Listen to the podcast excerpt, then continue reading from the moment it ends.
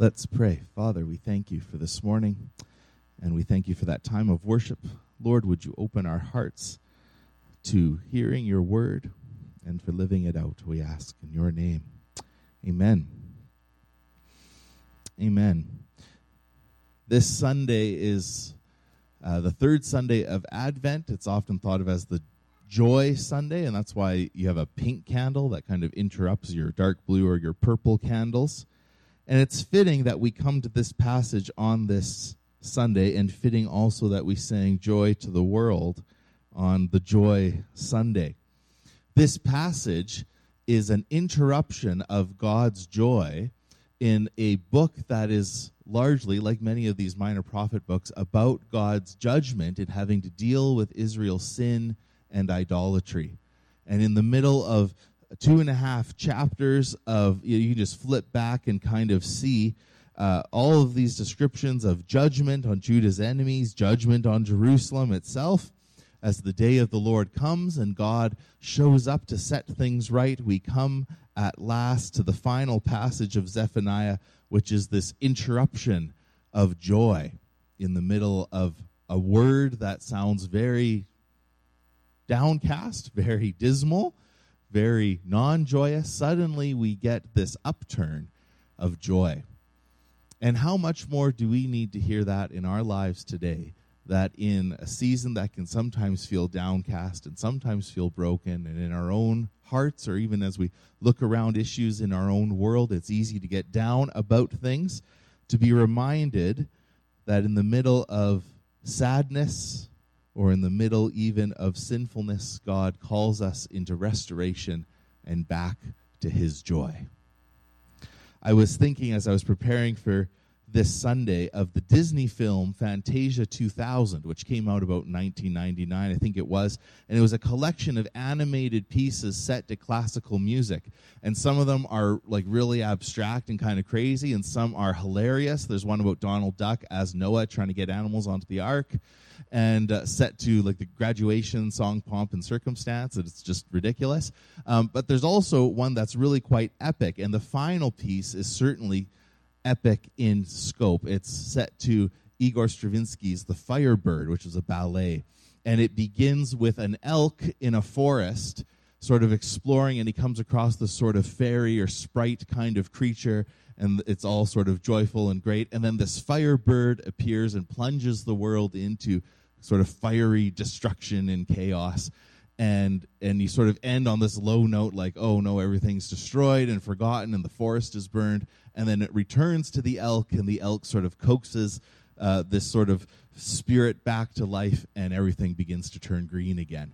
And i was thinking of that picture of new hope and green vegetation and glorious life sort of springing forth in a war torn land because that's the sort of picture we get here in zephaniah in the middle of all of this judgment and all this destruction, we hear again a call to joy and a call to new life.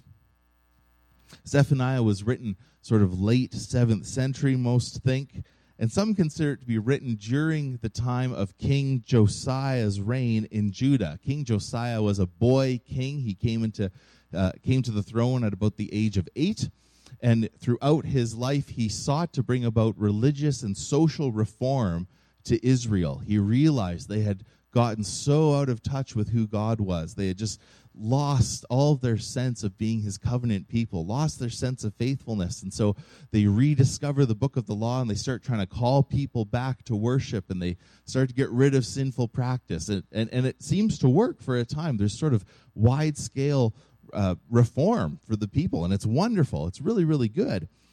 But uh, by the time he dies, Judah is unfaithful again, and it's like the reforms don't really take.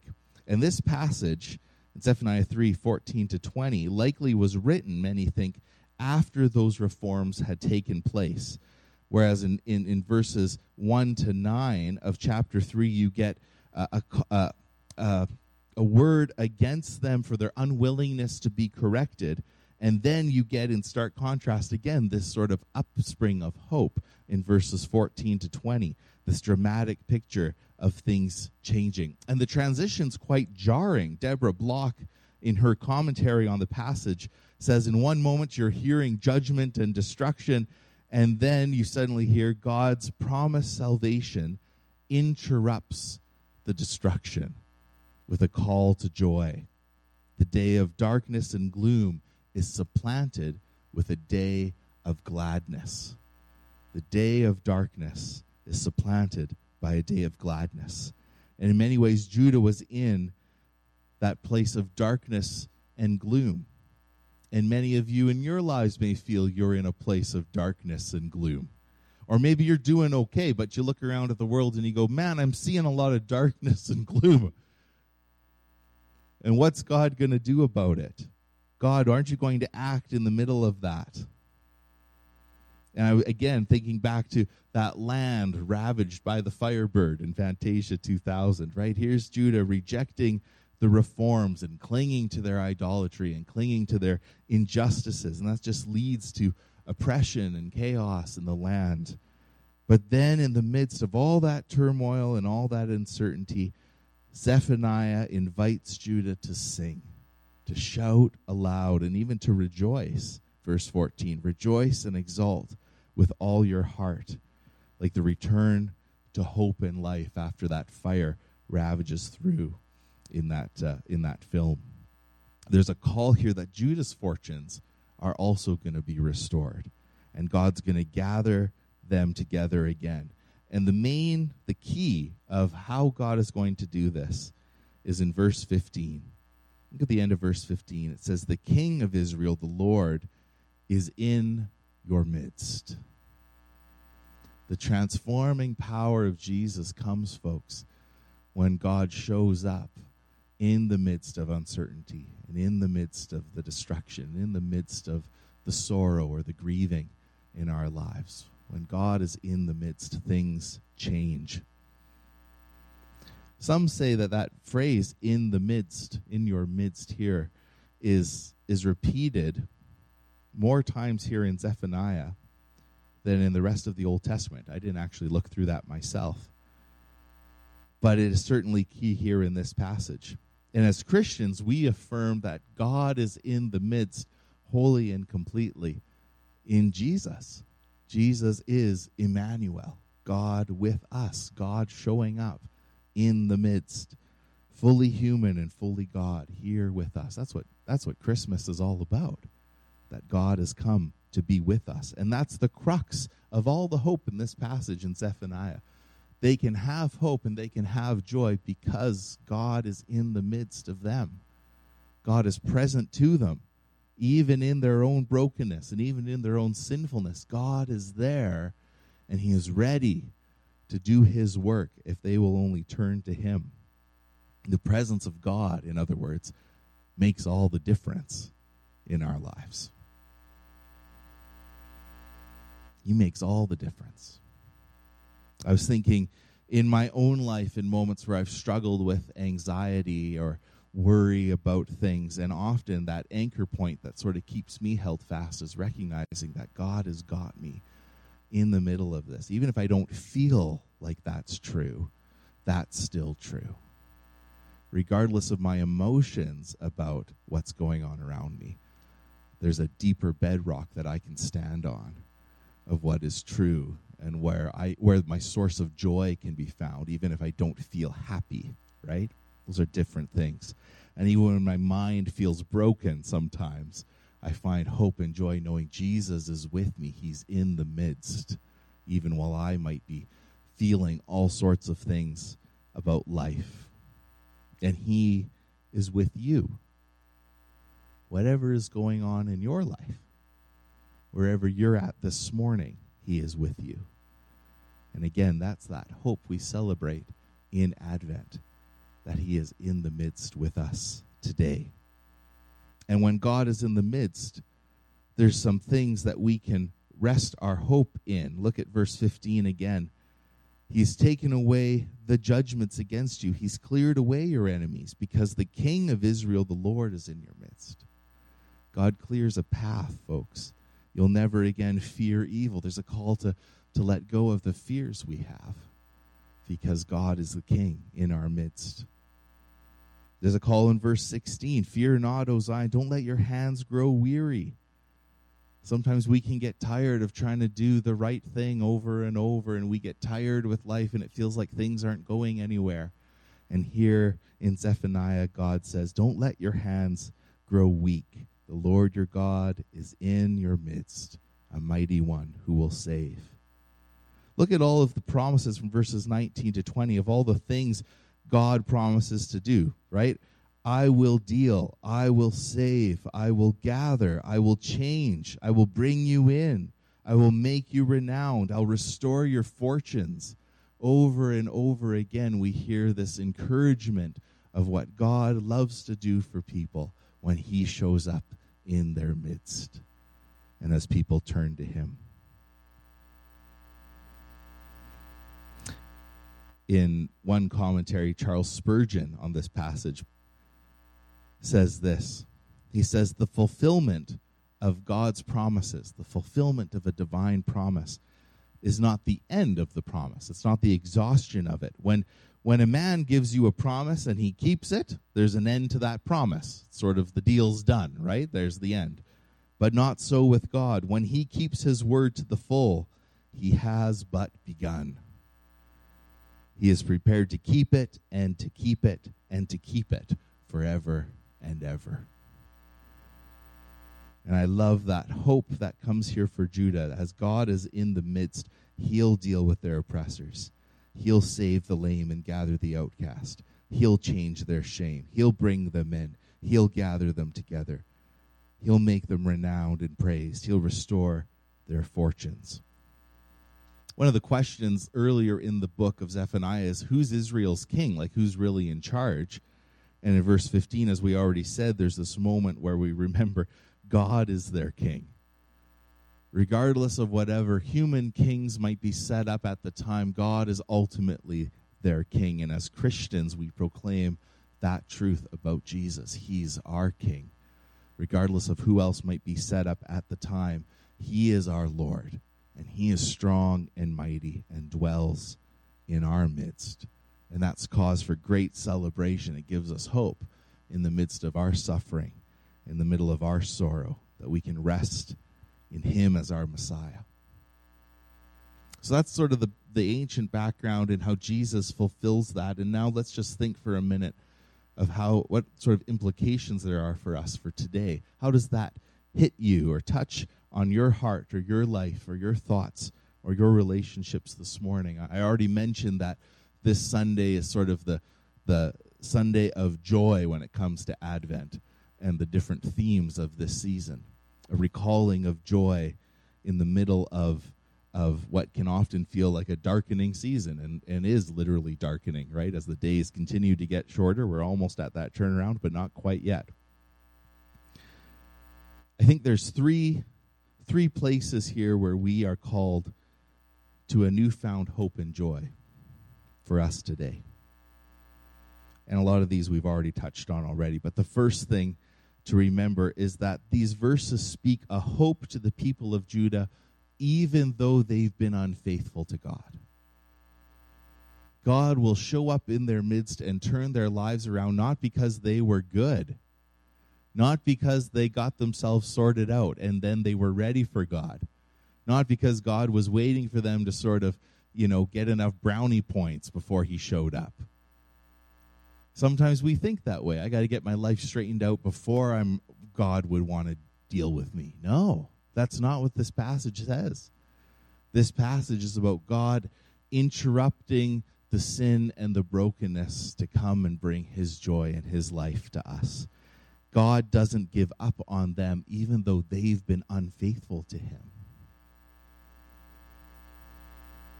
And God will restore them because of His faithful character. And so I don't know about in your life, but I know there's times in my life where I've struggled with my own sinfulness and I feel unworthy of what God would want to do in my life, or I feel like I'm too far gone. Why would God even care about me? Why would God want to change me? Why would God want to make me part of this story that He's telling? And it turns out, as I plunge myself into Scripture, I find out, well, that's what God does time and time again. God doesn't move because we're somehow good enough. He moves because he loves us, even in our unfaithfulness. Second, as Christians, we can have hope from this passage because we know it's fulfilled ultimately in Jesus. He's the one who's come to bring restoration and hope.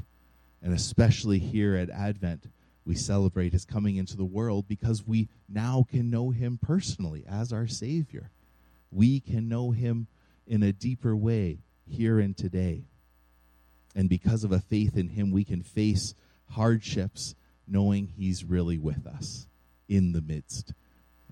And we do, he does that by the presence of his spirit with us.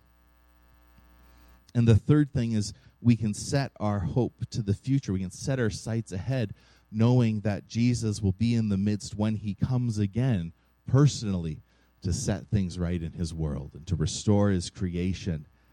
And because of that future promise, we know that the tears and the sorrows of today will be wiped clean by God on that day when he comes again personally with his healing love. And so, whatever difficulties are around us here and now are only temporary. And we can rest in the assurance that he will set things right when he comes again. These words of hope again come after two and a half chapters of judgment and gloom and sadness. But that gives that call to joy to sing aloud, verse 14 says, gives that call so much more power because we too, even in the challenges that we see, are called to celebrate God's ongoing and restorative work, even when we are down and in brokenness. Again, the joy that this passage calls us to is more than just a feeling, it's a choice to make. We choose joy. We choose to live in light of who God is and in light of his faithfulness. We choose to remember his promises and recognize he's here in the midst of whatever's going on in our lives. And as we await his return, we choose joy here and now. We worship the King, the King of Israel, who is with us, who is strong and mighty. And our joy ultimately is found in the hope we have in Jesus. And so, this Advent season, how does God's presence in the midst of your life bring you joy? What promises of God's faithfulness, maybe from this passage, do you need to cling to this week? Is it is it that you find yourself focusing on the doom or the sorrow or the darkness, as the rest of this book is, or do you choose instead to focus on the presence of God and the joy that He can bring? Emmanuel, God with us. It's God's presence in Jesus that empowers us to, to then not just be filled with joy, but to move into a place where we can love others and extend that joy to people around us, even when life isn't going the way we'd hoped. This week I heard a song uh, by Skye Peterson, and there's the bridge of her song was so good, and it just hit home for this sermon this morning. She says, Emmanuel, you are the light at eventide. Holy, blessed Trinity, darkness is not dark with thee. Those you keep will always see the light. So don't lose heart in your waiting. Your waiting's not in vain. God is in our midst through Jesus Christ, our Messiah. God is at work, not just in our lives individually, but in our world. He will work his restoration and his redemptive purposes to the good end he has for us. Amen. Amen. Let's pray. Lord, this morning we are very aware of the times in our lives where we don't respond with joy. It's easy not to feel that joy. It's easy not to think of you first sometimes as things happen in our lives. And so, Father, we repent this morning of the times where we've we've chosen to focus on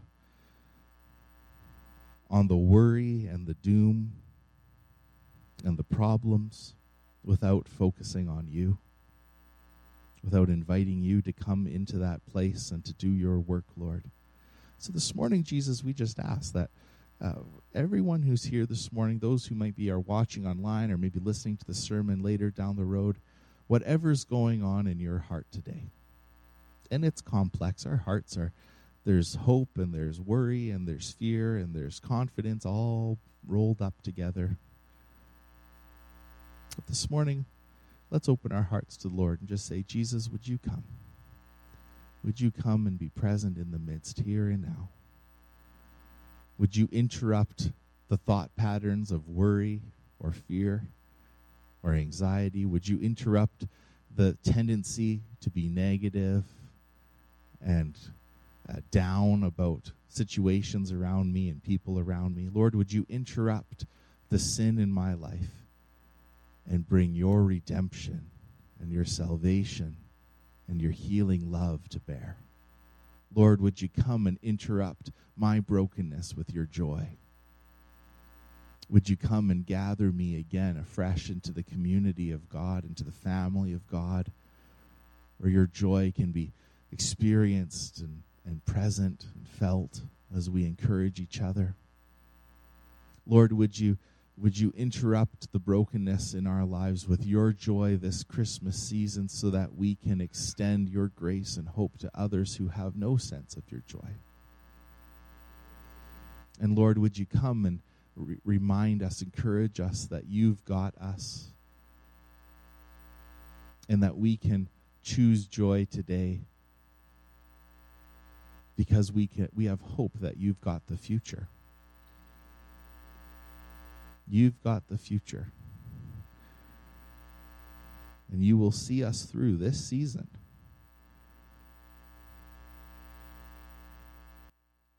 Because you're alive, Lord.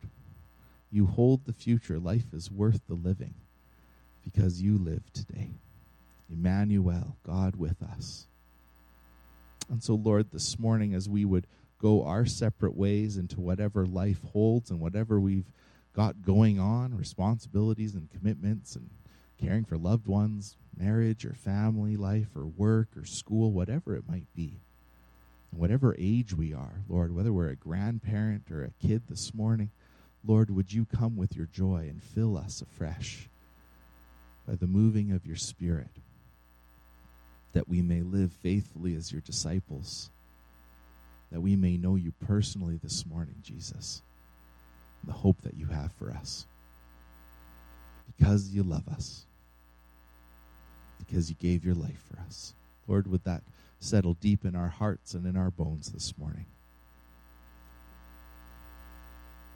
And with the words you taught us, Lord, we pray together. Our Father, who art in heaven, hallowed be thy name. Your kingdom come, your will be done on earth as it is in heaven. Give us this day our daily bread, and forgive us our trespasses, as we forgive those who trespass against us. And lead us not into temptation, but deliver us from evil. For thine is the kingdom, the power, and the glory, forever and ever. Amen. Amen. Would you stand? I'd love to send you off with the benediction. It's so good to see you. I hope you're Hope you have a great week ahead. If you'd like prayer, I'd love to pray for you, of course, before you go. Children of God who are loved and forgiven through our Lord Jesus Christ, may He interrupt you with His salvation and His joy today. May you know that He's present in the midst of whatever you're going through.